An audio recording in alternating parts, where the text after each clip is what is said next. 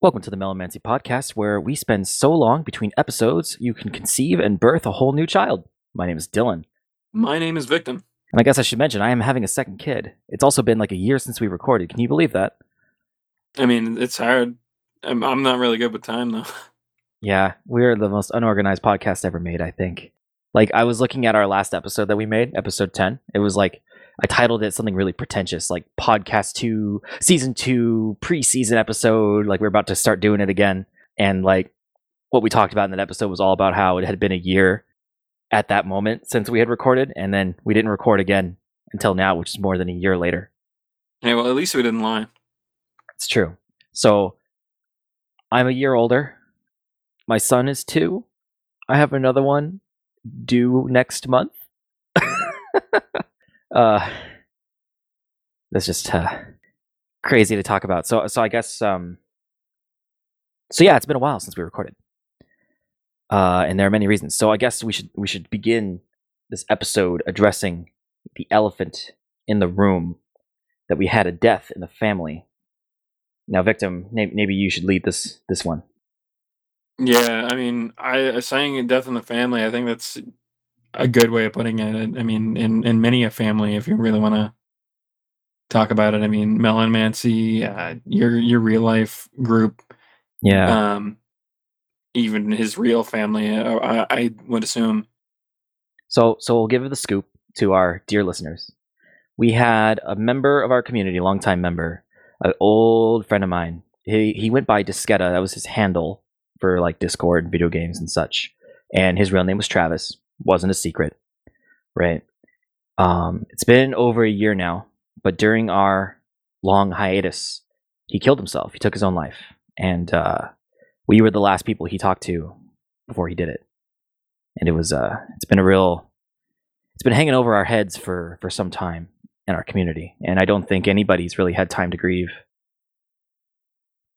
It still chokes me up thinking about it sometimes. It really does. Yeah, I I was surprised how how like much it got to me because like it's one of those moments where like you know he he didn't really like come forth with it, but like whereas I've been handling you know my own bouts of depression over the years, um, I kind of saw it. I didn't know how bad it was, but I always kind of kicked myself in the butt for not you know like I, I would see him up there with with uh, with Mike playing a game or doing something. Yeah. I, I, I could have just popped in and said hi. Like then, you know, half the time I wouldn't do it. I'm like, ah, they're busy doing their own thing. Ah, they don't they don't want me to come bother them kind of deal. But Mhm. I, I feel like maybe, you know, I should have tested the waters in that at, at the very least. Um to let them know that like I'm like I'm around and I'm not like avoiding them or anything stupid. I, I always feel bad about it. yeah i feel bad about that too so for context for those listening that don't frequent our discord they're not members of our community yet uh, listening to this so in our discord server you know one of our founding members um, everyone knows his name too his name's mike but he has he changes his username a lot the one he's on now is pretty constant it's just spell theory but everyone just calls him mike because we already know his name um, they live together uh, travis and mike and they uh, they lived together for for some years. What what happened was me and Travis were like best friends back in middle school, back in eighth grade. That's when we met. Um, we spent nearly every day with each other through the rest of public school. And um, what happened was in junior year, his mom uh, got remarried and wanted to move to another town that was very far away, that had nobody that he knew. And um, he had a girlfriend at the time and there was a family friend of her family that was in the adoption business.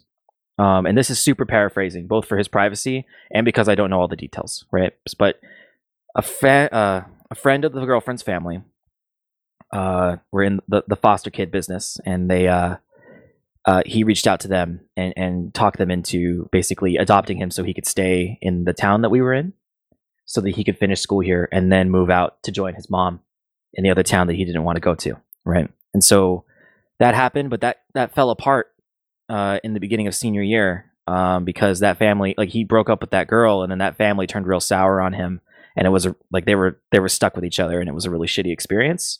So my parents bailed him out. We they didn't formally adopt him, but like that family didn't care, the state didn't care, his mom probably didn't know. Um, most likely didn't know. Um, and he just stayed with me. Finished out senior year in a happy home, and then he swiftly moved to live with his mom. And then he, oh my god, my screen locked. Whoa. so, um, as the story goes, uh, he was there for some time. I don't remember how long it was. We kept in touch over the phone, text messages, you know, because this was 2010, way back in the day, right?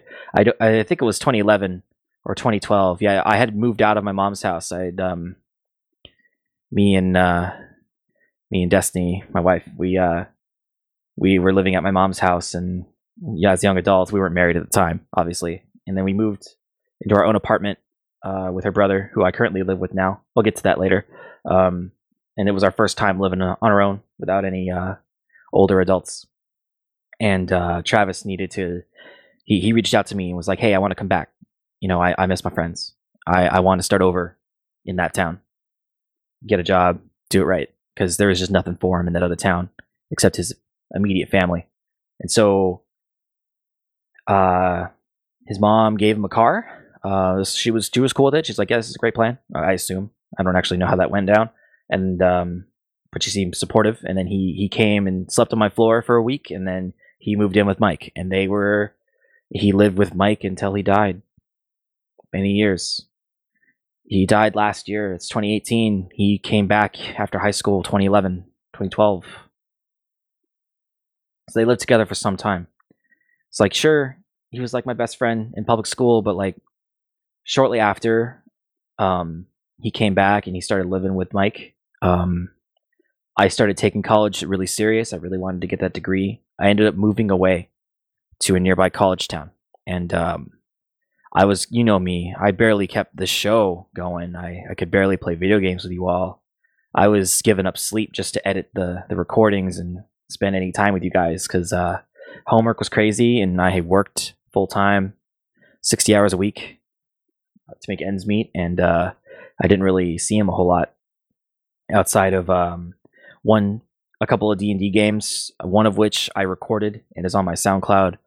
Uh, and he's in that one. But like, um, I didn't really see him a whole lot. And uh, when he took his life, he I was a month away from moving back to town. And spending more time with him was pretty high up on my priority list because I thought it was pretty pretty dumb, pretty sad that I uh, didn't spend a whole lot of time with him in college because I didn't spend any time with anyone. Yeah, thinking about that too. Like when we go back into Final Fantasy 14, I see him in my friends list, and I'm thinking like, it's like you know, it sucks playing with him and Mike was always fun because 14 was, you know, it was casual enough a game that we didn't have to worry. They didn't have to try and match us in, in our pace. So it's just like yeah. seeing him there. It's like, well, shit. I kind of wish he was here playing with us. I know. Every time I go to the tabletop channel in our Discord because it's got a smaller audience, I see his account there and offline he had changed the name, but it's it's got a unique color. And then uh, I see him in like my Warframe friends list, in my Guild Wars friends list. It's tragic. It's like he's everywhere, but he's not here anymore. It's really yeah, sad. for how sad it is, though. I'm kind of glad. It, it's not like I'd ever forget them, but it's nice to have like that visual reminder. And maybe that sounds weird. I don't know, but it, it's just like I get to see it, and it's like a, a burst of remembering. Um, for as sad as it mm-hmm. it's I don't know. I, I guess I, I what do they call that? Like bittersweet, maybe. Yeah, it's kind of sad that um, I have a cousin, an older cousin named Travis, and I have a no duplicate names rule. But um, my my son on the way due next month, his middle name is gonna be Travis. I think that's a, a proper proper way to do it. Yeah. I cleared it with Travis's dad. He was cool with it. Yeah, that's also a good idea too. I, I, I would have never thought that. He says I uh, owe him baby pictures though. that, that's a fair point. That's okay. He's friends with Destiny on Facebook. I deleted my Facebook a long time ago. Huh. So it was just it would have been wrong to record this episode and not like talk about that because that is a major development in our community since we last recorded. But I think it's time to move on to more happy and positive topics. I think I agree. He'd probably kick us in the butt if we focused an entire podcast on him. Oh yeah, he would. I might title it after him though. Hmm. We'll see. I'll come up with a name. I still I still like how we uh do the the titles are derived from something we said in the episode. I'll edit that burp out. Anyway, on to other topics. So, I guess um, I, we owe a little bit more uh, explanation as to why we haven't been recording because it wasn't just because we lost Travis. Travis wasn't in our show. He was just a important member of our community, I think. But um, there's there are other factors. I think the biggest factor is that I currently still edit all of the episodes myself, and I don't mind doing that. I'm not complaining. I think it's kind of fun. But I uh, during the last podcast episode, I listened back to it recently to be make sure I had this right. In the last episode, I was talking about how I was about to buy a house back in my hometown, as I want to live near my hometown for that sweet, sweet free childcare from family, right? And I guess also see my family. Got to keep your priorities straight.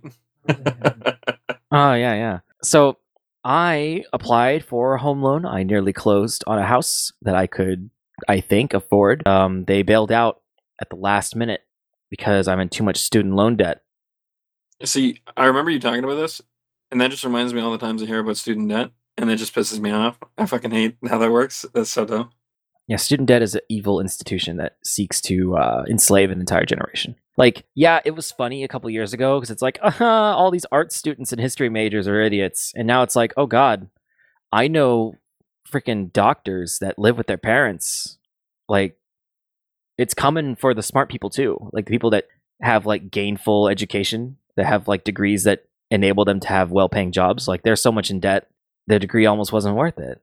You know, like, Yeah. I I could have made I could have owned a house like years ago and had no debt if I had gone like a trade route. Like uh learn to do something with my hands and work like in like a shipyard or something, right? There's one such nearby and a lot of people work there and they make good money. That's where my dad worked. He didn't go to college and uh, I only just now make more than him. That was one of my early life goals was make more money than my dad did because he made a good amount of money and now I do too. But it's not enough to pay my debts off like a magic wand, right? So it, it gets more tragic because uh, the house fell through and I was still living in Tacoma. And then uh, I went month to month rent on my house that I was living at so I could go buy a house and not be locked into my lease so I could, you know, make the move. And um, the owner of the house I was in sold it Oh, rough. to a first time home buyer that wanted to move in.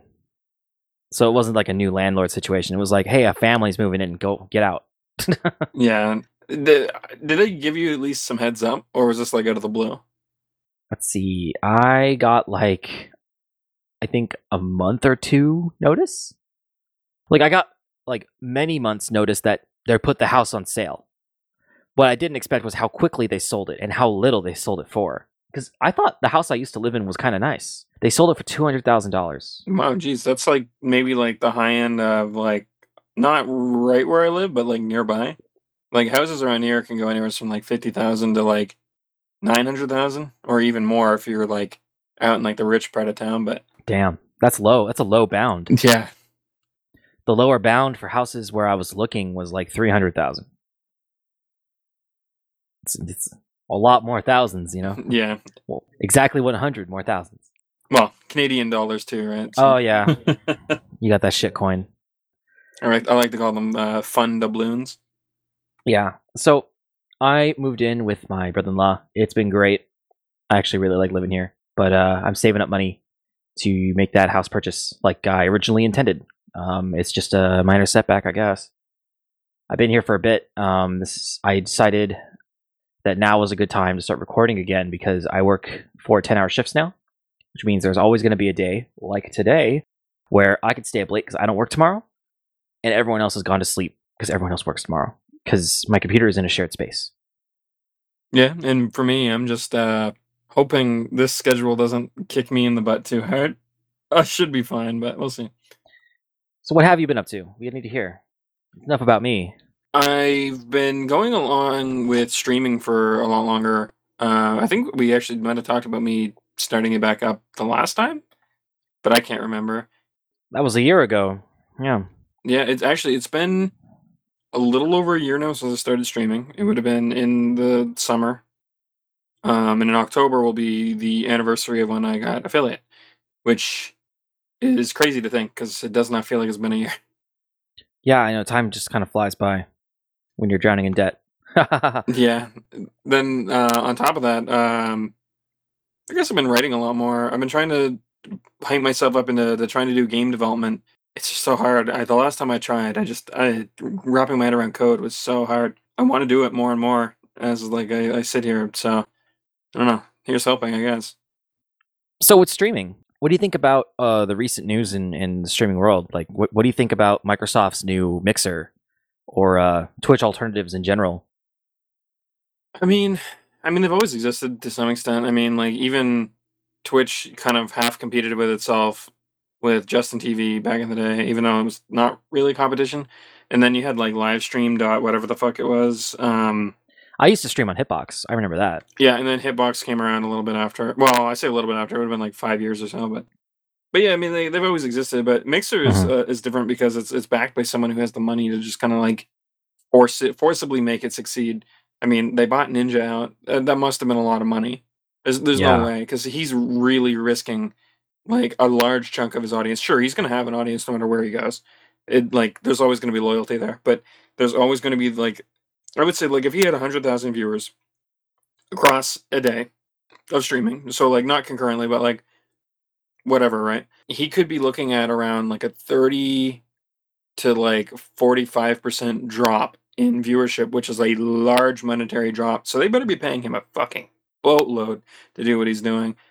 Well, to be fair to Ninja, he's like super rich, and yeah, I think he put most of his money away in savings. Like I know he bought like a house and probably all the luxuries he ever dreamed of, but I think he's got enough in savings to like golf until he dies. Like, Yeah, that's fair too. I mean, uh, I think it was in a Wired video. Him and well, his wife wasn't in the video, but he talked about him and his wife and how they've been like really smart with their money. They they've got lots uh, saved away, um, Mhm. all this other stuff. So he seems like he's a decent dude in that regard. yeah, I get that. I think he's gonna be fine. I mean, even if he makes less on Mixer, he got that sweet deal, ridiculous millions of dollars to to go to Mixer, and then he doesn't need the money anyway, so he's just gonna you know promote this alternative to Twitch, which is gonna be a thorn in their side forever. That's the real damage, I think. Yeah. Although uh, one thing I've been thinking about, um, and I'm trying to figure out like the full logistics of it all because it's not just as easy to say, oh, now that he's gone, you know, all these viewers are just to fan out and there's you know breathe life back into the into the community. But I know that if he goes over to Mixer and it fails, and I don't hope he fails. I hope I'm not I'm not that much of an asshole. But if he were to, uh, or if he even like was to just slowly trickle out, that's a lot of viewership that's going to come back either to uh, to Mixer or to Twitch. Um, but I don't think Mixer will ever pop off as much as Twitch has. I mean, look at how many people have tried to like kill um, YouTube over the years for how bad YouTube has been, and it just hasn't worked. I think there's a new one Oh, I know. called Library, uh, LBRY or something like that, and it's Ooh, I could tell you about library. So let me tell you about library, Libri, as I like to say it. So I remember when Libri was announced, they did the whole shebang. They went on Reddit, on IAMA, the subreddit where you announce shit and inflate yourself importance, and they were like, "Hey, we're the Libri team. We're here to replace YouTube," and everyone's like asking them really basic questions about what is this? What is all this cryptocurrency nonsense? And they're like not answering any of their questions. Instead of like, join our Slack, ask us there, submit a bug report on our Slack, which is like Discord for working people. yeah, it's a weird. know what that yeah, is. yeah, I had to use that when I worked at the call center. That's a Yeah. weird place for them to request, you know, fans and and and users to go. I know. I I used it at work. I it's all right.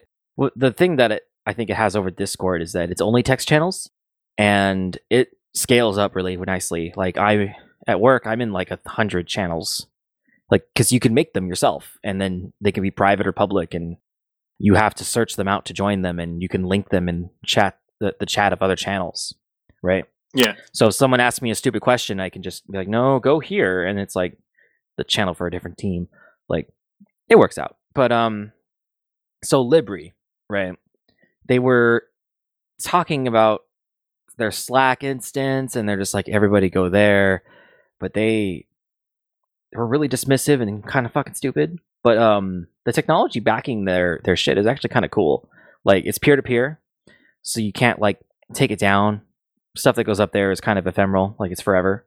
I think it's too difficult to use. Like somebody needs to make like a really nice client for it, or it's never going to take off. Yeah, I tried. I tried using their desktop app, and it's okay, but I felt like every time I was trying to search for something or trying to like take recommendeds from them, it would constantly be feeding me back the same stuff. And for as bad as YouTube is, YouTube is, it, it at least doesn't um, do that. I think PeerTube is better as an alternative, but uh, it's not quite popular enough to really impact YouTube. So what PeerTube is is it's like um, a software that really closely emulates old YouTube, except uh, anybody can stand up their own server and they can like set quotas for users. They can make sign-ons like public, so you can pick a public one, make an account. They're like, you get 20 gigs. That's all you get. You can ask the admin for more, but I'm, I'm guessing they would look at your profile and see what you're uploading and see if they like you, right? And if you're on account on one server, you can follow and view the videos on a different server because they they all they use like this protocol that sends it out over the internet and then like listens for it from where el- where the hell ever. I'm really simplifying the process, but it, it works pretty seamlessly. Like you don't need to know those details to understand. Like, ah, that guy over on that other server posts these kind of videos. I'm going to follow him. Right? Yeah, that sounds really fun and interesting, actually. Because that's one thing I hated about YouTube is like, I mean, it's static, so it's really easy to be monotonous. But at the same time, mm-hmm. it's just I don't know. It, it, it, feels too easy sometimes. I feel like I, I should put all my effort in when I do it. Like if I was a YouTuber that posted controversial content that is frequently demonetized, what I would do if I had a big enough following that I could like do it full time in the wake of d- demonetization, like maybe they have a solid Patreon, right? Yeah. Like I'm, I'm thinking like the Philip DeFrancos and Tim Pools of YouTube, right? People that have a following but they get demonetized a lot. Like if I were these people and I really was tired of YouTube shit, I would like stand up a PeerTube instance, disable. Uh, I would enable public login, but I would give like no quota. Like if you want to be a user on my server, you don't want to like figure out all the other servers. You can join me here, but I'm the one posting videos, and I would post a short video on YouTube with highlights that is very YouTube appropriate, and be like, hey, get the whole video up here. This other website where the real video is that I can't be demonetized on. No, they can't be monetized either. It's not built in. But you can say whatever you want without YouTube deleting you. Yeah. See, I think I feel like for a lot of people that's going to be a big thing. I don't know. I think a lot of these, like for instance, I know, I know Phil DeFranco. Eh, one of his big things right now is that he kind of like aims to sometimes like try to circumvent the system. Like he's done episodes where he bleeps out his swearing just to test the system. Right. So obviously he still likes that that YouTube check that comes in every once in a while.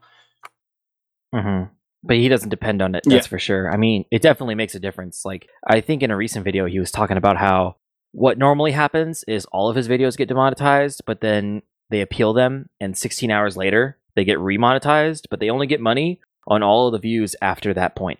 Yeah, I feel like that's really stupid. I mean, I get it to some extent. Obviously, if they determine it's not ad friendly, or if their system does, or whatever, and then it ends up actually not being ad friendly, but they still ran ads on it, that's just gonna make a shit show for them. I, I kind of get it on their point of view, but doing it mm. automatically like that, it's just it is it'll never be it'll never be good.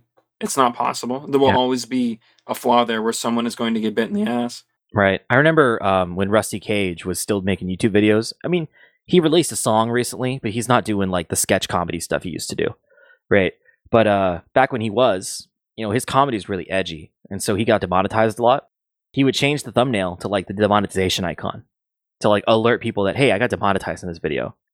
I, I think what he didn't say it because he'd get banned if he did, but I think what he was trying to say was, you know, put your ad blockers on because I'm not getting paid yeah. for this. So you can easily tell from his channel from his channel which videos you should watch the ads yeah. on, which might not be allowed. But he didn't tell people to do that. He's just labeling them, and he's probably stopped doing that since he doesn't make videos yeah. anymore. He just makes music and comics now, which has been really good for him. I bought his comic. I was actually looking at that. It looked really good. I found him. I found him originally through Monkey Jones, which um, I'm, an even edgier. Yeah, I'm reluctant to say that because, like, oh, I, I, guess my disclaimer there is I didn't really like everything he did. I'm not really big on like raunchy or gross humor and stuff like that, which he did some of. But when he did his more like tamer stuff, it was it was it was interesting. He was pretty good at filming and doing all of the stuff. Mhm. But yeah, no, I, I found Rusty Cage through him, and actually, it was you where you're like, "Oh yeah, by the way, he releases comic." I'm like, "Wait, he does comics? What are you talking about?" And I remember looking at it; it looked really good. Yeah, he um tried to get it off the ground like a bunch of times, and then finally he was like, "Fuck it, I'm doing it." Indiegogo. I think he like talked to some po- comics guy, like he was on a YouTube video on another channel, where this guy just gives advice to people that want to make comics. He took that advice to heart. He was like, "Yeah, we're gonna publish independently," because um he thought com- the the route to success in comics was to get a publisher, but he re- already releases his music independently, and his music is good. Like I didn't buy any of his albums, but like I frequently listen to him on Spotify. Like he makes really good music. So it's like you release music independently, make the comic independently, and then his Indiegogo exploded. I myself put money into the Indiegogo, and from it I got like a patch and I got like a poster that he signed. Like it was cool. Like I haven't read it yet, and I got it a few months ago. You and your time constraints I jumped. Yeah, yeah. I I jumped at the chance to support him. I was like, this is cool. I like that. Like, I had the money at the time. I was like, yeah, I'll get this. I I still like. I'm in like total hermit mode right now. I'm budgeting really aggressively to get my debts paid off before like about February is when I'm looking to start shopping half for houses. So by February, my goal is to have like a sizable amount of, of dollars, many thousands of dollars in savings for the down payment, which will be boosted by my tax return, which is traditionally very large. I'll have two kids by then, so the tax breaks will be nice, right? Oh yeah, you and your little tax do- uh, um, dollar makers. I got three dependents. You know, Destiny's a stay at home. Like daycare is so expensive that um it was cheaper for her to not work, Yeah, which is kind of fucked up. Kind of fucked up. But hey, when uh the the little the littler kid is uh in school, we could probably justify it. yeah. I mean, because then it would be for a smaller portion of time, probably, depending on hours. Yeah. but- We'll cross that bridge when we get there. I'm if um if I could, I would prefer that I sh- nobody my family had to work. I could just make all the money. If I could, I would do it. Let them do what they want.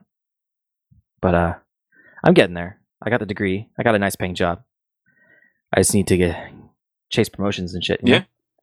Uh, anyway, anyway, what the fuck were we talking about? Well, we were talking about Rusty Cage. Why? YouTube, right? so, PeerTube, right? And I think like people who are edgy get their channels deleted, get random videos deleted without explanation because that's been happening lately. Those people would benefit the most from like standing up a PeerTube instance and like dividing up some of their content over there or mirroring it. Right?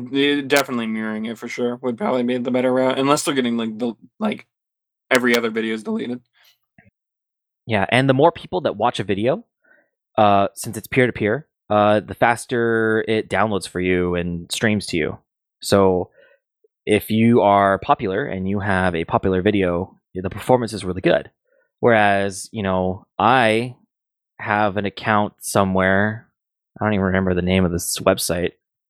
It's been so long. I think it was like it had like a stupid name. It was like like video.cat or something. I don't know. It was like a, a, a gamer focused PeerTube instance that had a really high quota.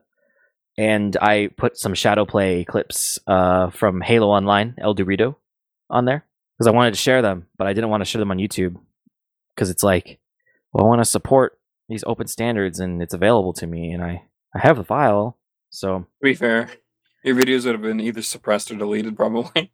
I went to my channel and I unlisted every single video. Actually, all of my videos are still there. Yeah, I just know Microsoft is cracking down on that really hard. They did not like ElDewrito. You mean Go- Oh, right. No, Microsoft. You're right. Yeah, the tragedy of ElDewrito. They're not allowed to make any more updates to their game. However, they did get hired by Bungie Yeah, to help make uh, Master Chief Collection. So hopefully or Bungie 2.0. they'll do the Old right thing. Bungie. Bungie 0.5? I don't know. 343, whatever the hell you want to call them. You know, Microsoft has been working really hard to foster some good faith among gamers. Like, I don't give a shit about the Xbox One or whatever exclusives they may have. I don't know if they have any at this point anymore, but like they're pretty chill. Like Mixer is pretty much an effort of good faith. You know, it's like a like you were saying, it's doesn't need to be profitable because they're they're fucking Yeah. Microsoft. Same with Twitch. Twitch is owned by Amazon. Well, I mean, if Right. you look at M- or Twitch Prime, there, there's no way that makes them money. They, I mean, I, I don't know how much it is yearly in other countries, but I think here it's pretty easy to buy your year, make all your like your shipments with for free. You get your you get your free five dollar or well, it's like seven dollars here, so it's like free seven dollar sub, and then they give out like at least 10 or so rewards every month um, that are sometimes just straight up free games. It's just like there's no way they're making their money back on this. Like all the money that's, or maybe it's not even full blown money going into it, and just like free shit being given to them. There's there's definitely some money being lost somewhere. I don't think they're losing any money on the free shipping because you know, in most urban areas like Tacoma, where I used to live, uh, is really close to an Amazon warehouse, and they have their own delivery service. Like when I ordered stuff on Amazon, I didn't the USPS didn't roll up. It wasn't FedEx or UPS for free on their behalf on their dollar. Oh, it was an Amazon truck that pulled up and delivered the Amazon stuff. I guess that's fair. I- I- around where I live, that's not a thing. I think more like central and western Canada probably has stuff like that, but nothing around here. And I'm sure Amazon is paying them dog shit. Oh, probably. We can swear on this show. I marked it as explicit in iTunes. Yeah. Speaking of, our show wasn't available anywhere before, but it is now, and it will be forever more. Uh, forevermore. So let me give you the update. So, Spotify, super easy. It's like, yo, what up, subscriber? Because I pay for Spotify already, right? And I was like, yo, let me upload this podcast. And I gave him the RSS file. Of course, I had to go clean up the RSS because we, we use SoundCloud to host, right? So rather than like writing up the XML myself, which isn't very hard, I host it on SoundCloud. So it's like, well, I had to use their thing.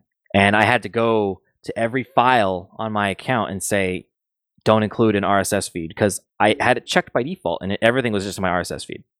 So I couldn't submit the show because it would be like, oh, here's all the TeamSpeak recordings. Here's all the freaking D&D games we were in, right? And it's like, I don't want that getting in there. I mean, they might as well be podcasts at this point, but yeah. Yeah, but it's like wasn't a good idea. So I I fixed the RSS feed so that only the show is in it, and then I gave the link to Spotify, and they're like, "Sweet, put you in," and there there it was. It was like not even an hour, and it showed up. I have submissions open for Google Play and for TuneIn Radio, and TuneIn Radio, if you don't know, is what uh, is the podcast provider for uh, Amazon Music streaming service, which is used for like Amazon Alexa and I think they have a phone app, I guess. Uh, Never heard of it, to be then- honest. I have because I back in the day it was like a really good like radio, internet radio thing. It was a good Android app. It was one of the more popular ones back in the old days of Android. Uh, apparently, it's still popular, but I wouldn't know. So that's what powers Alexa, Amazon streaming. So we'll be on Amazon soon, and then Google Play it's under review as well. iTunes, the the feed validates, but when I click the submit button, the screen whites out. I get the little circle of death that it's loading, and then it never goes anywhere. So I emailed support today, and they didn't get back to me. But they have like a full business day to reply to me. So I did it like midday. So uh, by midday tomorrow, I'll know what the fuck is up because my podcast never got submitted.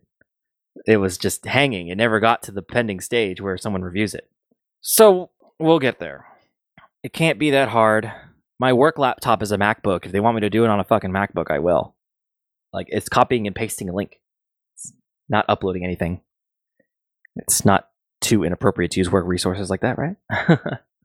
uh, but anyway, so our podcast is available in more places than ever, and I expect more people to find us in search. The world has a bit of a shortage, I think, of gaming and tabletop related podcasts that aren't like D and D games in progress or like what have you. That and most people are kind of sick of um, like the bigger games media because they all have podcasts of their own. Like I'm sure IGN has one. Rooster Teeth obviously has one. That's a big popular one, right? But you know, some people aren't really into that. I used to love Rooster Teeth's podcast, but I don't know. It just kind of fell off. I mean, I have other reasons for Yeah. not liking Rooster Teeth uh, in recent times, but we can save that for maybe another podcast. yeah, no, I get it, man. But like, you know, some people don't care about these high production value uh games journalist podcast because it's like I just want to hear some people talking, right? Either people you know or people that you kind of know. Like that's what we are, right? Like people on our Discord might listen to our show. We had a few people we had an okay following before we went on hiatus. Like our files got views, but Spotify or SoundCloud is a really bad place to distribute a podcast. It's just discovery is just not there. Yeah, which I find funny because SoundCloud is like one of the bigger places for uh, like indie artists and stuff to kind of like rise up. And SoundCloud's been around long enough. I was able to find out, and I, I never used to listen to anything that wasn't Mhm. mainstream back in the day. So like, it's not like it's SoundCloud is hard to find. It's just like nobody's using it. Yeah, I mean, people are still blown up on SoundCloud. Like that's where like that that 16 year old girl that made that song about blowjobs. What was her name? Billie Eilish. Oh, uh, is that is that where she started? She started on SoundCloud. That one rapper dude with the rainbow hair that's in jail for child porn. He's he started on SoundCloud. Well, shit, I didn't know that. I think actually, now that you mentioned it, I think there was a what the fuck's his name? I can't remember his name. The, there's a new new dude who just came out. Like he just started blowing up like a month ago, and I think he might have started there too. Now that I think about it. Was it that cowboy dude, Lil Nas? Yeah, that dude. Yeah, yeah, yeah. he got freaking Billy Ray Cyrus to do Old Town Road. And you know what? That's like the that's a cool remix. Like I can't hate that song. I didn't like the I mean, original anyway. It's an, it's an okay. It's okay. It's It's catchy. not my thing, but it, it's catchy. Yeah. it is catchy. Like I, I don't hate it. It's pretty okay. But still the best um the best remix I think of uh country music brought up to the modern age would definitely be Spiderbait uh, Black Betty. Like the one that was in Need for Speed, the one that had the guitars. Oh yes, I do remember that one actually. That was pretty good. way better than the original. Right. So, you know, I'm all about remixing old stuff that doesn't fit into today's standards. And I think this was exactly that. I'm down with that. I think that's cool. I think it's a cool song. I didn't hear any of his other songs. I probably never will, unless he gets another viral hit. But, you know, that's just the nature of music, I guess. Yeah, I mean, he. I listened to a cover of one of his other songs. I think it's called Panini or something like that. It was it was an interesting song. The lyrics were interesting, although it was a it was a metal remix. I listened to Oh, Little goodness. V, Oh, of course. fucking Little V memeing. it. It's pretty good. I, I I I I can't hate Little V. Listening to a lot of his old stuff, like he he wasn't good at singing. Like I'll, I can straight up sit and tell you, just the worst at singing. But he's gotten so good. Like to see him like rise up and and just become good at both guitar and singing has been like a, a wild ride. It's been it's been good too. quite the journey. I like Little V. He's good. But yeah, like um so speaking of music, I don't know if you listen to this band as much as me and Destiny do, but oh my god, Tool is making a new album. Heard about that. I was never really a big Tool fan, but um, both of my uncles were like huge into it, so they were like gushing about it the other night. Actually, Oh, that's funny. But yeah, it, they released their first single in 13 years the other day. And I think I've heard it a hundred times already. It's called, it's the title song on the album, Fear Inoculum. And it's a great fucking song. Like, I'll spare you the details, but it, it, it's cool because it's like this, this band that was like, I, I listened to it a lot during my impressionable high school years, you know, and their music is really meaningful to me. I like it a lot. And it's like, here's some more. And it's like, this is great. And last year or the year before, um, I think just last year, A Perfect Circle, which has the same singer as Tool, also released their first album in like 10 years or something. Damn. Like, and it was like a full album. And what was cool about that album was um, there's this song that they made way back that they only ever played live. It wasn't on any of their albums. And I got to hear it live at one of their shows. It's like the, the only like big rock concert I've been to was for A Perfect Circle. Right. All the other rock concerts I've been to were for like really crappy local bands. We covered that in a previous episode. Um, throwback. ooh. But yeah, so the song they they only play it live, and it was amazing. And I used to listen to like really crappy live recordings. They released, they did release some live albums where they did a professional recording of a live show, and that song was in there. And I would listen to that a lot. They included it on the new album in like a full studio redone masterwork, and it's great. Yeah, I like that. It blows the live version away, and that album was just amazing. I absolutely love it. You know, speaking of live albums, you reminded me about Celldweller and Blue Stahli when they were touring together. They did a live Oh album. Oh yeah, That was I, I I I hate it that I like the live versions of these songs better.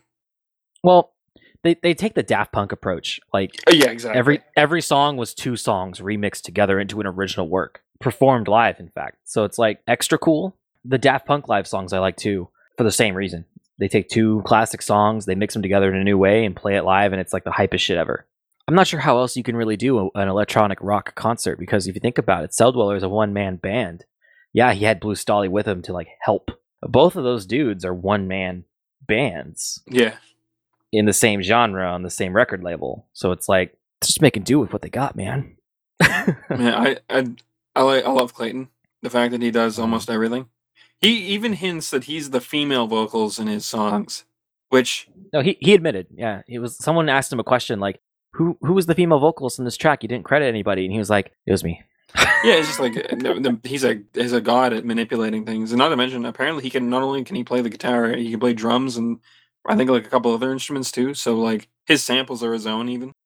Yeah, it's just crazy. I wish he would make more YouTube videos. He he stopped making YouTube videos, but he also has twins. Like he had two kids. Well, I didn't even know he had a, had a wife or girlfriend or whatever.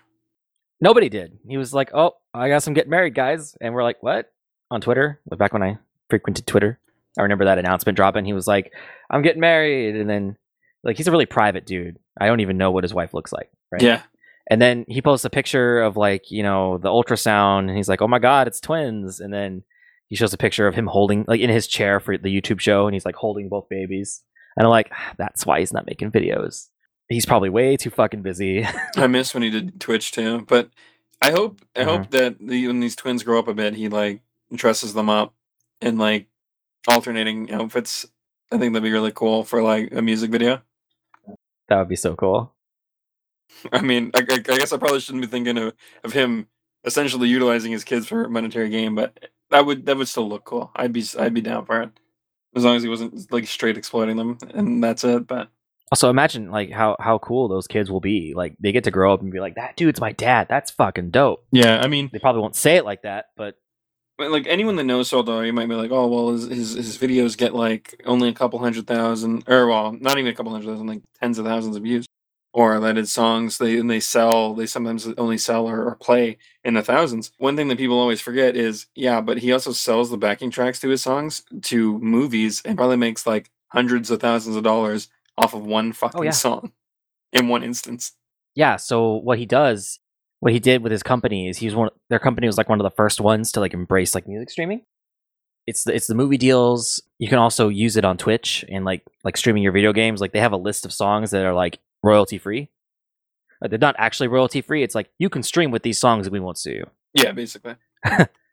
Which I, I think Klayton actually originally just said, "Fuck it, use my music on YouTube." Um, back when I think Switchback Mhm. was their big song. Still, Oh yeah, way back in the day. Ah, That's a good song too. I remember. I think the first song I heard from him was in Need for Speed. It was that one he did with Styles of Beyond. yeah, that's a I that was I, I listened to that back before I even really like like was getting into rap, and that song blew me away. I fucking I still to this day sometimes I go back and listen to it. Yeah, it's good. Like I got a whole playlist of his stuff, but I need to like dial back my my Spotify usage. I think because I I pay for it, right? Yeah. And I download a ton of my playlists, hours of music on my phone. I'm running out of space, and I I did the analytics thing in my phone, and it's like it's mostly Spotify. Sounds like me and Netflix. I either need to dial it back or I need to like delete the app and like reinstall it and just download a few because uh, I definitely overdid it. Ugh. so how's your tabletop game going? Tell me more about that. Um, Let's shift gears. I mean, it, it's going okay. See, I did the. I guess the the the big thing that I should hit on real like uh, before I go into it. I wanted to make a a game based on traveling to the new world. You know, like uh, I call it the Age of Exploration, based on uh, like the whole like Columbus days and whatnot. That reminds me of that meme where people are like, uh, "Born too early to explore the stars, born too late to explore the er- the world, born just in time for dank memes." Yep. I get it. So, um, when they so the party they travel there. It's been five years since this place has been known. So part of it's colonized, so like it could give them hubs still, right? But it, once they left the hub, they were you know at the mercy of the land, which they've almost died. I think like close to ten times now. So at least I did that right. I made it dangerous. But anytime they talk with anyone, they just don't know the languages. I give them the opportunity to learn the languages, but it slowed down gameplay, so they just stopped doing it they just started trying to find other ways of communicating, which I thought was interesting at first. But after a while, when they get to a new civilization, it's like the same fucking thing over again. And it's just, it started to get to a point where I'm like, yeah, no, this isn't working. I should have thought this out a lot better. That's pretty funny. Yeah, but I mean, like, I'm I'm working past it. I've been trying to give them like telepathy and shit like that. Just trying to like find ways of not entirely circumventing it, but circumventing it enough that they can at least communicate with them without like rolling insight rolls or or or like motive rolls and whatnot. And just like it's like yeah, no, you can just fucking like mentally link with this one person. It's enough that they can relay your information to everyone and shit like that. Um, but aside from that, um, combat and stuff's been pretty good. Again, like I said, I've almost killed them, so they at least have to think about what they do in combat. They don't they don't get the the luxury of just you know, oh, I like this spell. I'm just gonna spam this spell out and hopefully it kills everything. I've been playing to their weaknesses and their strengths. Uh, so I think, at least in terms of combat, I've gotten a, a good handle on it. Um, I think this is only like my fourth or fifth game DMing. So every time you talk about uh, difficulty in combat, it reminds me of when you and V Dog had your first D and D experience. And uh, I don't think I was there, but the way it was explained to me was like you guys were like in a cave and you like didn't know what to do to win the fight because you were obviously going to lose. And like Mike like looked up, saw like a net with barrels or something. He cut the net and it like gave you the diversion you needed to get away or like something like that. And you guys were like, that was your aha moment where it's like, we can do stuff like that. Oh yeah, no, it, it was beautiful. I mean, I don't just run up and hit them like Fire Emblem. Like it's not, yeah. it's not Fire Emblem. It's Dungeons and Dragons. You don't. Yes, there's a grid. No, you don't need to follow the grid. yeah, I, I think at first my my issue was like my only two, or well, I guess three uh, experiences with D and D before we started mm-hmm. was my dad talking about it, which he talked about it as if like everything was super restrictive based on like time period, which I've come to realize was just the, the module he was playing at the time. Um, my second one was hearsay from two of my cousins who were really big into it, but they were also like super structured. So I was like, eh. And then my third mm-hmm. experience was attempting to play it with a bunch of cousins who just wanted to fuck around and didn't have any any care in the world to even learn the rules themselves. So wasn't really playing D and D. It was just us fucking around. Damn. Sounds like uh, in the case of your dad, it sounds like he had one of those no fun allowed modules. Yeah, it was um Dragonlance, I think. One of the like the second edition old school version of it. Oof. Speaking of second edition, I want to tell you more about the game I was in. This was that game that Stealth was running. And for the listeners that have been around the whole time, Stealth is the new handle for Cube Cheat, who was in our last D and D themed episode. He gave some stories. That episode was called Two Girls One Cheese Dip. It's one of my favorite episodes that we've done. It's one of my favorite titles. I know, and you'll it'll be your favorite too when you listen, dear listener. But yeah, if you haven't seen that, heard that episode, go go back and listen to it because it was really good. Anyway, so he changed his handle to Stealth. I'm just gonna call him Stealth from now on because that's that's his new handle. So I know Stealth in real life and I was invited to this game. This I actually tried to get you to join this game because we were having trouble getting people, and we were thinking about doing it online to leverage Melomancy to, to see if we can get some people. But we salvaged it at the last minute, and we kept playing it in person. It started online, very much started online. And basically, what Stealth did was he had. First, we were using a system called Osric, open source something something roleplay right? The book's free. He had he had a copy, a physical copy that he paid for, but like the PDF that is the book is free. Costs zero dollars. You, you have to buy it from some website for zero dollars. It's fucking weird. One of those things where you can pay your own amount, kind of deal. Yeah, but one of those valid amounts is zero because uh, it's open source. Yeah. Anyway, so he has this mod, and we eventually switched it out for another one called Basic Fantasy, which is very reminiscent of Second Edition. Um, and I had never played second edition. It is very rigid. Um, however, he added some tweaks to the system, which he published on a blog, like a, just a standard like blog spot free blog, right? Because part of setting up D and D getting your characters ready, preparing for the game is, is knowing what the rules are and what your options are. So th- this stuff needed to be on the table. He couldn't keep it a secret. So his tweaks were available uh, on his blog, and he basically it was like the combat was very structured. Like there was a grid, there were measurements. You know, combat was very samey between encounters, but it was fun because it was like you know what to expect and you can do better, right? And um, the classes were very simplified. Like I was a paladin. I only did one thing. I have a very weak turn undead, which I take half my level as cleric level for turn undead, so it's not very useful. I have lay on hands, which is only useful outside of combat because it's so little health, and um, I have a 20 foot aura of protection against evil, which means evil cannot enter, and everyone gets bonuses to plus two to armor class. Which, with the starting full plate, means I have a DC or an AC of 20, which is crazy. So we're fighting fucking kobolds. Before you go too far in, do you have an actual AC? Yeah. Okay. Because in second edition, they had this weird thing called like THAC0 that I don't fully understand, I'll admit. But I hated it so much. I couldn't stand it. It was like you had to roll like below it or above it or something. It was weird. Mm, yeah, no. So we forked uh, Basic Fantasy, and Basic Fantasy had AC, like you Okay, used to. cool. and it had like the saves are, are very different. I won't even get into those, but like the classes had a smaller set of abilities. It was easier to learn how to play your class because there was less moving parts. So kind of like fifth edition. Uh, yeah, actually, it was like fifth edition with the rigid combat rules of the early ones. So he had a setting that he made very meticulously, um, and he pre-rendered some very, very lengthy dungeons that took us several years to clear. Years, real life. Jeez. Um, and he has this time clock for his game where like actions outside of combat take up a certain amount of time that goes on behind the curtain, right? And he will warn us when we're spending so much time idling that it's going to advance the clock. And advancing the clock means he rolls a bunch of things. Monsters might come out, right? Certain actions like kicking down a locked door takes an, a certain amount of time where enemies in the dungeon will move. And he was tracking the, all of those things behind the scenes. And it was a global thing.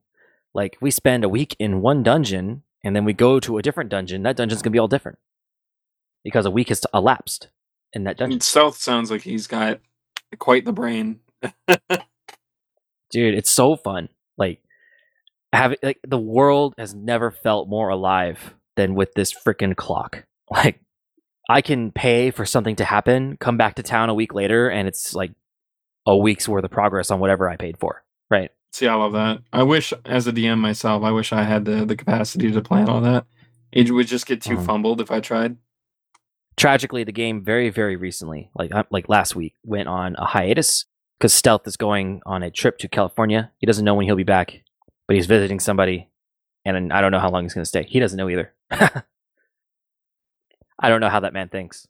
Well, he definitely he, he thinks hard, and and I guess long is a, a way that you describe that based on this clock system. Yeah, he's like a less crazy, less suicidal Christopher McCandless, if you know who that guy is. I have no idea, but sounds good. It was there was a book about him. We had to read it in public school. It was this guy that like got serious wanderlust, came from a wealthy family, ditched all of his belongings and worldly possessions, and like walked across the nation. Died in Alaska, and I think he started in like Florida or something. Well, damn.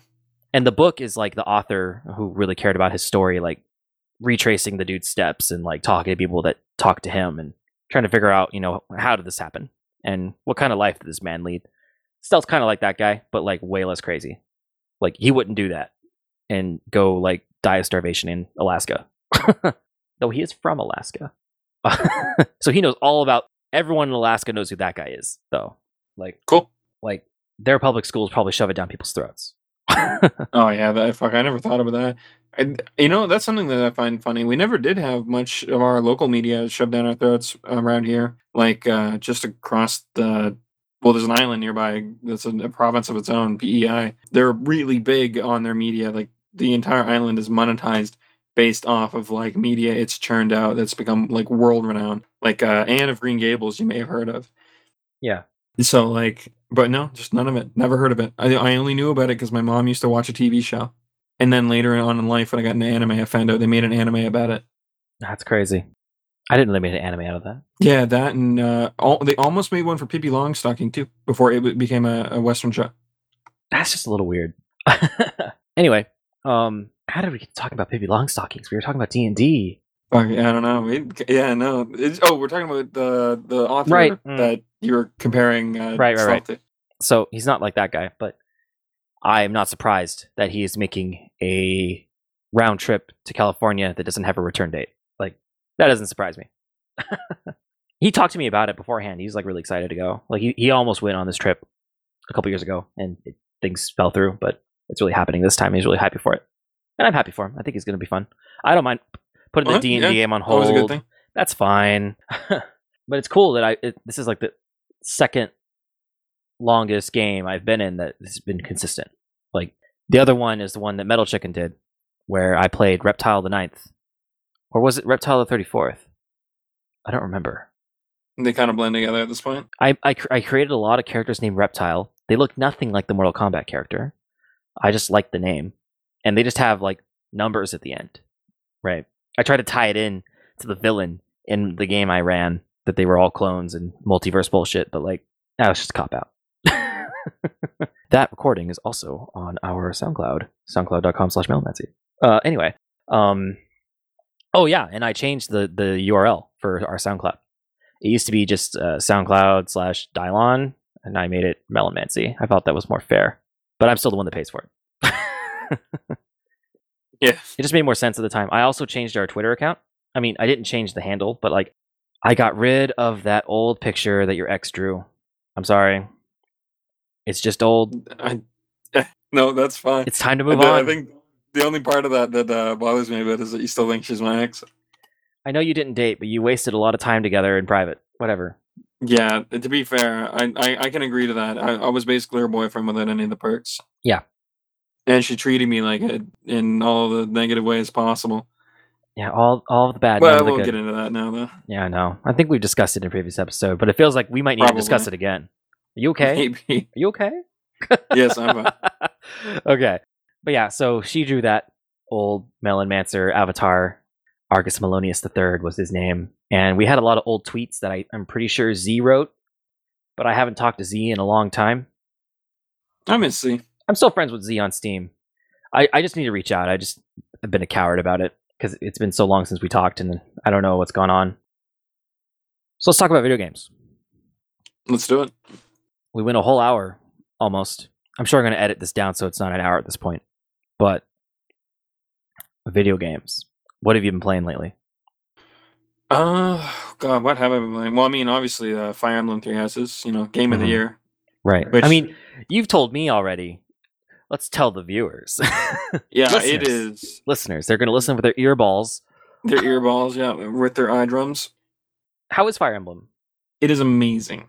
It is. It blows me away. I, I did not expect it to be as good as it is. So high quality. All the characters are well written. The story in the plot is well written, well thought out. There's a mystery that's at play that's not just one like straight line. I'm not just guessing on one plot line. There's like three or four.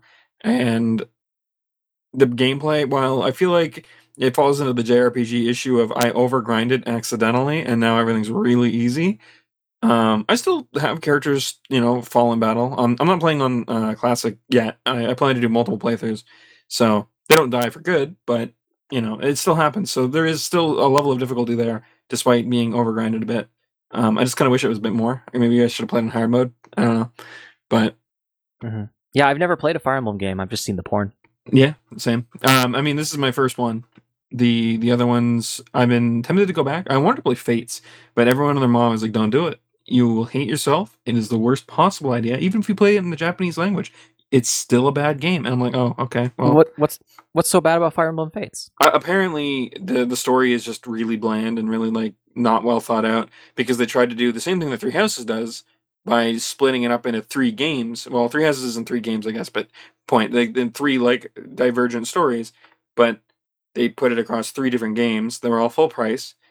Oh, ew. Yeah, and apparently even then the stories were not very well thought out. They weren't very well written, and the the localization was even worse. Like they were adding in dialogue where there wouldn't shouldn't have been. They were removing dialogue where there where there should have been dialogue, and just things like that. It was just really really jumbled and messed up. That sounds like a tragedy. But then it has literally the best cutscene I've ever fucking seen in my entire life. Uh, it's no it's it's no it's no secret. I'm a I'm a sucker for dance.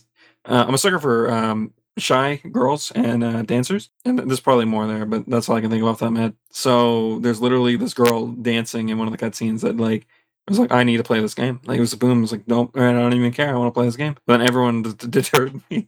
They're like, no, don't do it. That reminds me of um, Drakengard 2 a little bit because while I actually do like the story of Drakengard 2, the cutscenes are so jarring because there's they're the 3D models that are in the game, but they're like frozen, like they don't move. Whereas in Drakengard 1, it was mo- full motion, right? Yeah.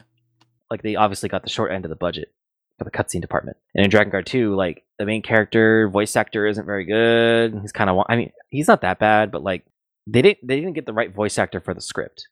Like I think that voice actor as a different character would have been lovely. Um, but as the main character who's always talking to you, no. But Drakengard 2 has this story arc, and if you don't know the Dragon Dragoon timeline, let, let me give you a, a quick refresher. So there's Drakengard 1, the first game that was made, right? It was crazy. It was great. They made a sequel. It has five endings, right? Keep that in mind. There was a sequel made of the first ending that didn't have Yoko Taro writing the whole thing. He was involved, but he wasn't in charge. But he was still involved, and it's still in the timeline. It's still canon, right? And all it does is like fast forward like 16 years or whatever, and it's like there's like a character, and then there's a lot of characters from Drakengard 1 that have aged up a bit. And the best redeeming quality of Drakengard 2 was that it gives uh, the main characters from Drakengard 1 some closure following the first ending, which was tragic. All the endings were tragic, but like the first one was really sad. And it gave those characters closure, and that whole arc of the story was like 10 out of 10, right? But the rest of the game was not 10 out of 10. Damn. it was like 7 out of 10, maybe 6 out of 10. The gameplay was way better though. Like holy shit. Like people shit on Drakengard 1 for the gameplay for good reason because it is dated. It's like um clunky Dark Souls, Clunky Dark Souls. So like Lords of the Fallen. clunky Lords of the Fallen. There we Like, go. it's rough. It is rough. That's some massive shots fired by that. I know.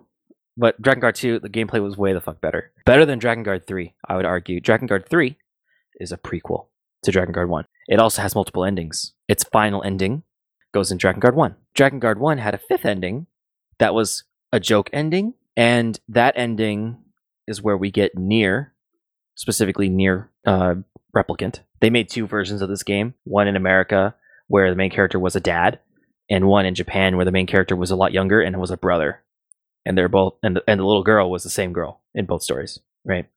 But the canon one is the one where it's a brother, not a father. So that game had multiple endings. The last ending goes into Nier Automata. With that out of the way, what was I talking about? Drakengard. The storyline. Oh, while I was explaining the setup, I already explained my point. The cutscenes were really jarring, and there's like one arc that's worth it. I got so lost describing the timeline that I already explained what I was trying to. Do. I think that's a fair statement for any Yoko Taro game, to be fair. So yeah, it's really hard to keep that shit together. I um I made a bot that that tweets out well, it's not really a tweet. Uh we'll get into that later. Uh another time perhaps. But I made a bot that air quotes tweets out some fan art like every 20 minutes of the Nier franchise from all of the games and one of the pictures I threw in there was like just the timeline. like here's all this cute fan art and then the timeline. And then there's some memes and jokes in there too, but the timeline itself is a meme. Uh, Don't fool yourself. Oh yeah, and it's so huge. Like you have to like enlarge the file to even read the text because it's so fucking big. Because it includes all the light novels, Oh, which there are very many. Because they have positions in oh, the timeline between well, the yeah, games. no, they're they're they're more canon than than the games because I think all of the all of the real timelines. Uh, or like the po- points in the timeline where they diverge to the different games are actually from the books. Correct. So there is no actual ending in Drakengard three that goes into Drakengard one. However, the novelization goes. The novelization of Drakengard three goes into Drakengard one, the video game, and the ending is very similar to the final ending of Drakengard 3, but there's a few key differences, and I don't remember what those differences were. But they're really There's close. an amazing video um, done by uh, what was her name? Pixel Valkyrie, I think. Oh man, I'm gonna get that wrong. Pixel Aurora wasn't it Aurora Valkyrie? Valkyrie Aurora or Aurora Valkyrie, something like that. Oh, Hold on, I, If you do a search on YouTube for Drakengard, you're gonna find her video, and she just call she just goes by Sophie. yeah, I've seen a ton of her videos. Her, I don't even remember what her username is, but she's amazing. Those videos are great, but she breaks it down. She knows what's up. yeah, it's a good video. I, I watched it before I played Nier Automata because it just I needed the refresher. Yeah. Like if you told me when I was a teenager that Drakengard 1 was going to have all these sequels and one of them was going to be like really good and win awards, I would have called you a liar. But I would have believed you after calling you a liar because Drakengard 1 was like my favorite game when I was like 15, 14, whatever age I was when it came out. I don't remember. I, I played it like after it came out by some time, so I don't actually remember how old I was. I think that game came out in 2002. Yeah, I think it was around there. By the way, I just found her. It is Valkyrie Aurora. Valkyrie Aurora. Wow. Pixel Valkyrie. What is that even? I don't know. I, I think I, I've been watching someone recently that has like Pixel in their name, and I just probably like put two and two That's when fair. I shouldn't have. I was putting two and two together to get the number five. so I feel like we should talk about PlanetSide. Oh yeah, I mean, the- Anyone who has um ventured into our Discord lately, which by the way, we have a fancy new public link, discord.me slash melomancy. Instead of because we're not partnered, so we don't get one of those stupid fancy ones. So I just made one over there. But um we've been playing anyone that's been around lately has noticed that we've been playing a lot of PlanetSide. Don't you set the stage? Okay, well, they did a massive update, which we didn't know. We had no idea, not a not a single clue. Um, Symbolite came back, and he was like, we used to play with uh, games with him, but something that I didn't know at the time, which maybe we should save for another time, because I don't even know how much we're supposed to talk about, or if I even know the full story at that point. But uh, the the another game we used to play with kind of fell through, and so he wanted to find another game to play. Guild Wars 2. Yes, yeah, it was Guild Wars 2 that fell through, which sucks. I, I we'll probably talk about more about that. the- We'll talk about that later. Maybe we can bring Symbolite on. Yeah, to talk about yeah, it. But- exactly. Have have a different episode for it for sure. But so yeah, we're we're playing uh Side 2 again, and we all kind of like paid in, bought memberships, and I think at this point we've been playing for almost three or four months straight. Yeah, like so that update, that update specifically was uh, DirectX 11 support. I know DirectX 11 is not new. 12 is the new one, but this is like a what a 6 7 year old game. It's six years, probably coming up on seven, and it was originally on DirectX 9, I think. yeah, so with the move to DirectX 11, it works way the hell better on a lot of computers. It's not perfect on a lot of computers, but it more people can run it now with newer stuff. Oh man, it's so nice. Like I used to crash every other like second, which was not, it was okay back then because I would it would just come back. I'd be whatever, just ignore it.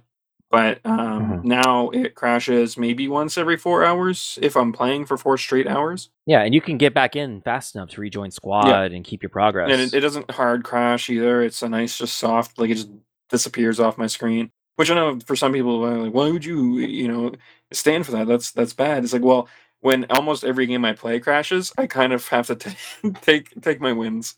Right. They also implemented, uh, since we went on hiatus, um, and then iterated upon a base building mechanic that wasn't there when we quit the first time. Like, that's pretty fucking cool. I still want them to do more with it. I think that it'd be cool if there was a lot more things you could interact with existing bases with. Uh, I mean, they have some stuff like the router, which is a mobile spawn point that can be anywhere, or like um, the orbital that can be cast anywhere uh, within range. But like, there could be more, like barricades and other such things that could maybe help. Because right now, um, the thing, the big thing that they're trying to the curb is zerging. They don't want people to just kind of like barrel down and be barreled down but it's just not something they're ever going to get rid of. They should just provide players the tools to try and circumvent it. Like give us defender bonuses so that like um and I, I don't mean like It's rewarding to defend. yeah, and right? don't not even like arbitrary things like extra damage or anything like that. Just like like one way barriers and things like that would be cool to put down. Maybe have them attached to a generator that can't be placed within a certain radius or what have you. But like things like that would be cool. It'd be like ways of Mhm. you know creating dynamic gameplay. It would allow for players to defend outnumbered because that's the major issue that we're running into right now is that population balance. We actively hit max population on, on a map. That means that the, I just like using the, the 200 versus 200 versus 200 idea. But if both teams, other teams, aren't fighting each other and they're only fighting one team, that means that 200 people have to defend 400 people. That will never work. And that's Yeah, we, we lose every yeah, time when so happens. being yeah. double teamed is very, very possible because of the way alerts work. And it's not even like nobody's communicating to do it. It just happens. Whoever's in the lead. It doesn't just happen to us. It happens to everyone. So it's like, if if they want to try and circumvent things, the spawns are not the problem. It's that it's too easy for a team to slightly overpop and not have to worry about the the, the player count because one other team is going to barrel into us and they're just going to basically toss it up to who gets the shit end of the stick. Who do we not defend Yeah. against a little less?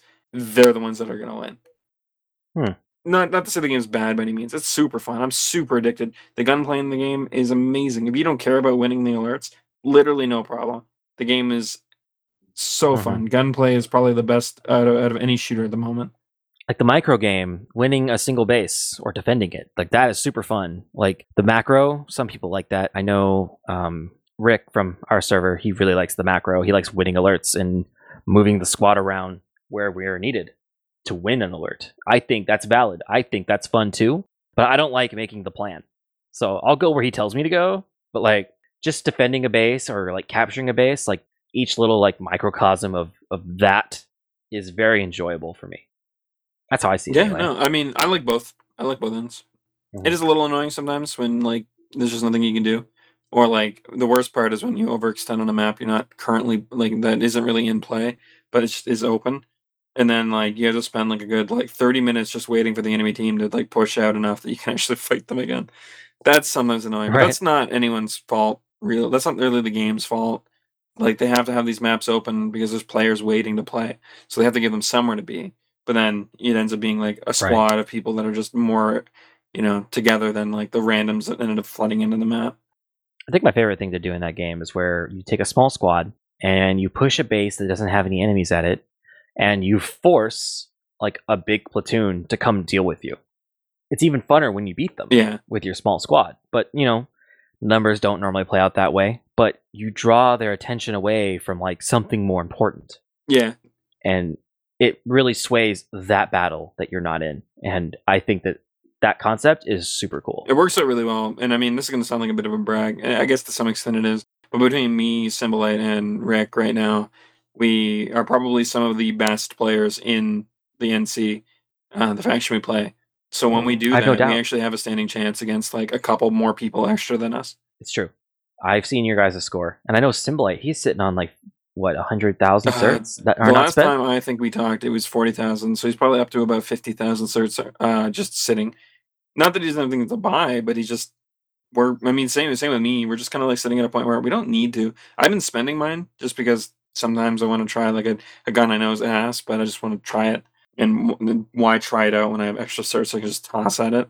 that's so disgusting i wish i had that much certs lying around but i just don't have enough time to grind them out i've got you know a good amount of certs in my time because i had to recreate my account i wasn't far to begin with but the second time i've had to recreate my account because i lost it the first time i lost it i don't even know why the second time was because i had an email with inbox.com and i created an email dylon at inbox.com with the intent that it would be my video game spam email for signing up for stuff.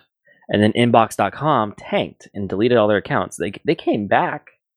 I tried recreating Dylon at inbox.com, but password resetting just never worked. Damn. So I had to make a new one. This new one is with my Melomancy email, which is not going anywhere so long as I still pay for it. So Oh, there's a bonus. it's all right now. hmm Yeah. As long as we are still here, that email will exist. So, not losing this one, but that account doesn't look like anything I normally play. It's Ninebreaker spelled backwards. I'm not even going to try to pronounce it. That's what the account is if you want to look it up. I played Blue Team. But anyway, we've been playing a lot of PlanetSide and it's a lot of fun. My time's really limited, and PlanetSide really works well for me. I also play a lot of Apex Legends with uh, my brother-in-law, who I live with, and uh, but that's something that just me and him play. The guys over in the Melomancy server, like I played with Hydro earlier today, but like nobody else plays that game, Yeah, so I, I don't talk about it a lot. But I have a lot of hours. I in it. can't. I just can't stomach it. It's. I know it's a personal I bias. I mean, obviously, I, like I could dog on Fortnite for decades, but there's a reason why it's popular, and part of it's because it had a, a, a decent enough art style that kids could in, could enjoy it, and it came out pretty much at the turn of a, a turning point for gaming. So a bunch of kids were getting into games, and that was a big thing. Streamers wanted to play it, but kids also wanted to play it, which I think just worked out really well for them. It, it really well. I could I have many a bad thing to say about Epic Games, but I won't shit on the game. Not right here, at least. Yeah, you know, I remember when they announced Fortnite, but it wasn't an it wasn't uh what's it called? The battle, yeah, Uh, Battle Royale. It was a zombie survival team game that looked really fun. That that's why there's base building mechanics. And then they're like, "Hey, we can make a battle royale out of this." And they just did it because that was popular. And then it ended up becoming the most popular. Like, how did this happen? Yeah. I don't I don't get this It- wizard it- magic. I think they just got like, well, I wouldn't say lucky. Maybe they maybe they knew what they're doing, but if they didn't plan it, they definitely got lucky with their timing. But I mean, it leads into my thing about like battle royales is that like I just don't find them fun. As a shooter fan, growing my entire life, um, sure, small scale is cool, but it's not even that like the large scale hurt like hurts my idea of having fun. I love Battlefield back in the day. I think it's just that like the idea of like one and done. Everyone tries to say that like, oh, you can die and you can just queue right back in. It's like, but but that's a lot of menu surfing that you wouldn't have to do in a game where you just respawn. Or even like Yeah. a game where like in like I'll use Call of Duty as a good example. Like um Hydra used to give me shit. He's like, Why you like playing Search and Destroy, but you won't play a battle royale with me? It's like, well, in Search and Destroy, I die, I let go of my controller, lean back my chair, and take a fucking break while it queues me back up. You know, it's like sure, it's not instant or not queues me back up, but I respawn eventually. Um Mhm. I I guess maybe like the extra bit of effort it takes to re-queue um, is enough to just deter me. But even then, the idea of the randomness element of finding a weapon that's good, or or finding upgrades for the weapon to make it good, or blah blah blah blah blah. Just I don't like it. It doesn't feel good when I come across a guy and he just like turns around and guns me down instantly, and I'm sitting there doing like one damage to him. And it, it was made worse by Apex Legends when I can see the fucking damage I'm dealing. I know the numbers are very clear, but yeah, like I get that, and uh, I also really liked um, shooter games with no respawn. Like I played a lot of SOCOM when I was a teenager. Me and my stepdad, like we both had PS2s hooked up to our DSL internet. I had the stupid expansion pack. I had to put in like an eight megabyte or like a no a thirty two megabyte USB stick into my PlayStation Two to download the maps for the update because I didn't have a hard drive like the expansion that came with Final Fantasy Eleven had a little hard drive that you could have used for this. I think it was like a like a, a one gig Holy hard shit. drive or something. think that that's so small now. Yeah. it's the memory cards for the PS2 were eight megabytes. Yeah. if you recall, and that used to be a shitload of space. Like, I, I think I still have a PS1 card around here, and it's like got like 568 meg or not meg, sorry, yeah, Kilobytes. kilobytes. I'm like, holy crap! Looking at that they hurts didn't my even, soul. yeah, they didn't display them in kilobytes. PlayStation had like a standard file size format, Yeah, and some some games took more than one slot in your memory card. They they were a consistent block size, so they were displayed in little squares. So memory cards of the PS1 era were measured by slot, and then they started using actual file size in the PS2 era, so you can have dynamically sized save files. Because some games needed it, some games didn't. no, some games desperately needed it. Corruption was so bad because of that. I know. Oh my god, my stepdad was playing Final Fantasy X. He got all the way to the wedding scene in Bevelle, right before you fight Shinryu, Yeah, and um, it corrupted his memory card. yeah. And I remember um, people used to not not not ten specifically, but people used to talk about it where there would be just like dead spaces where you could technically save your game here, but good fucking luck reloading.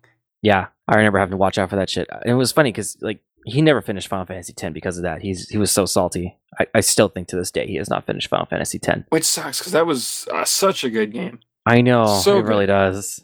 So and it's funny because the game that broke the memory card wasn't Final Fantasy X. It was Jak X Combat Racing. Oh my god, I know. I did literally the same fucking thing for me.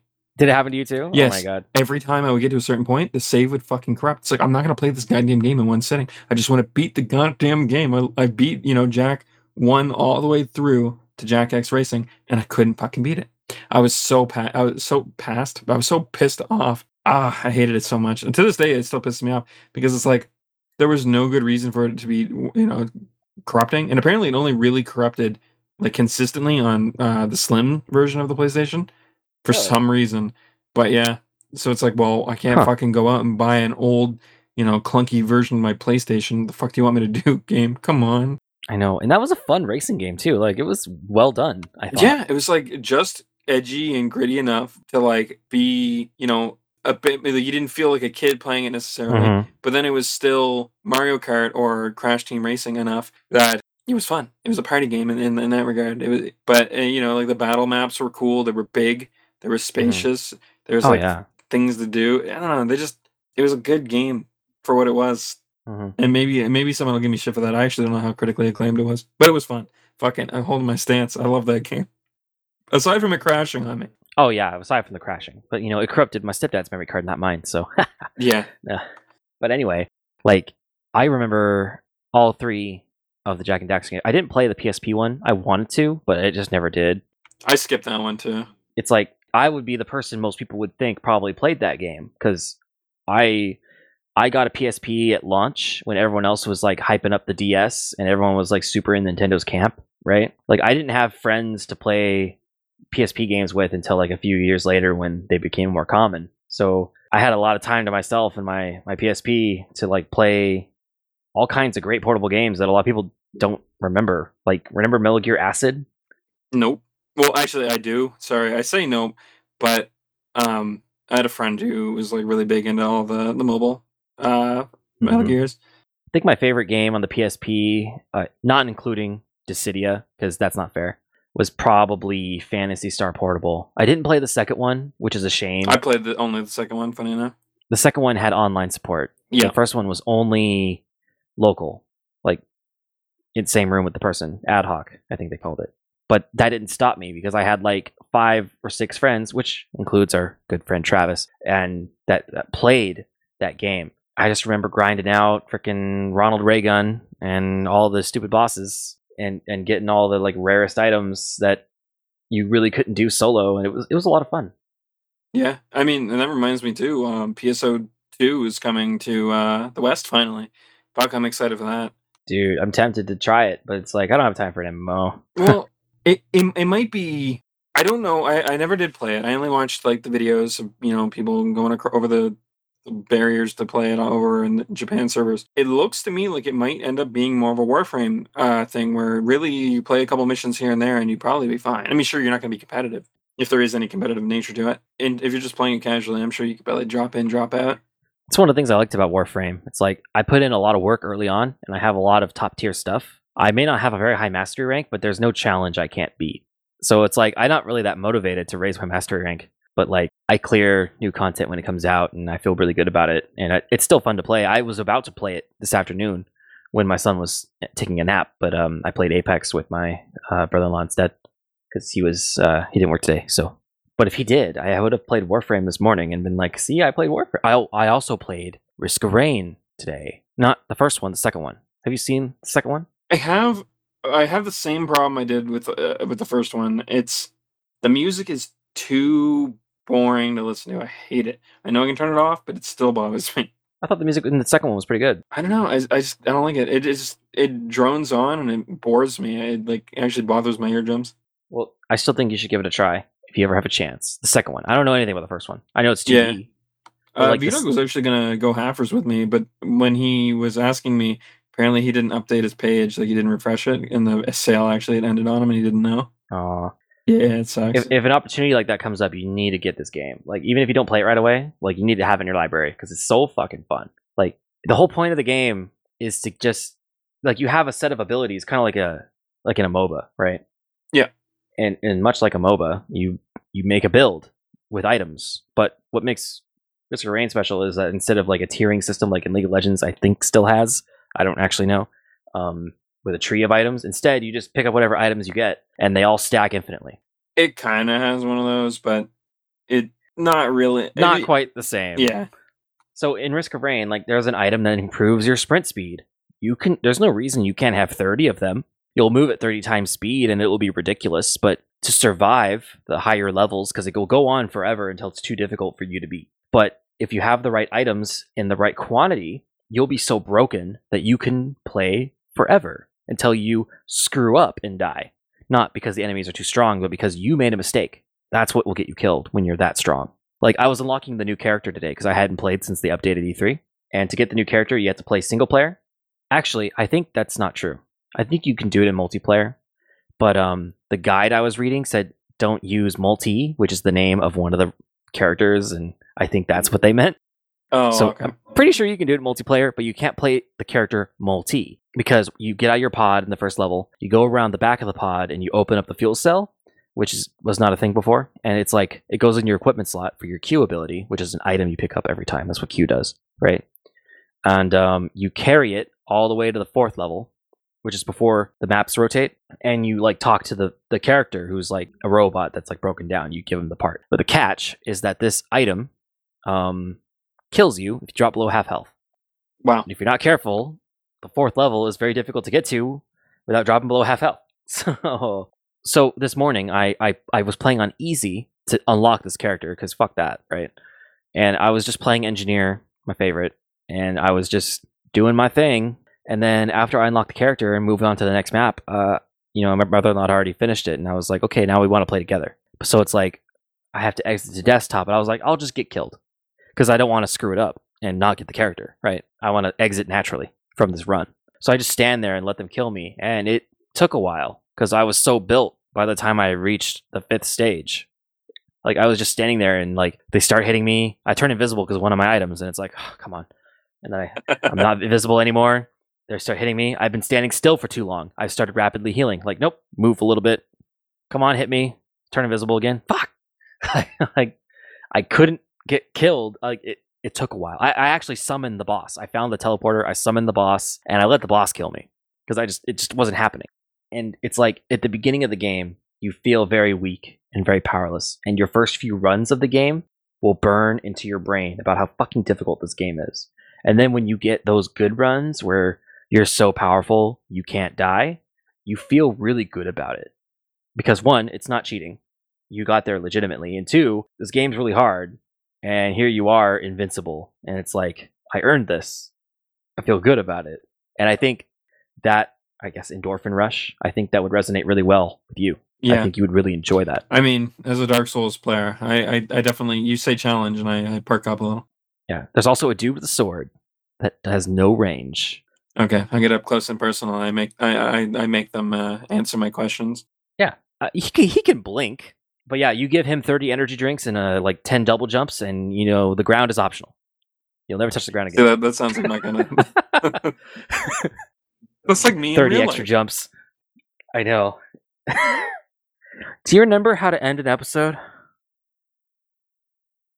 We've been talking for an hour and a half now. Uh, I mean, no. I think I'm supposed to click this button.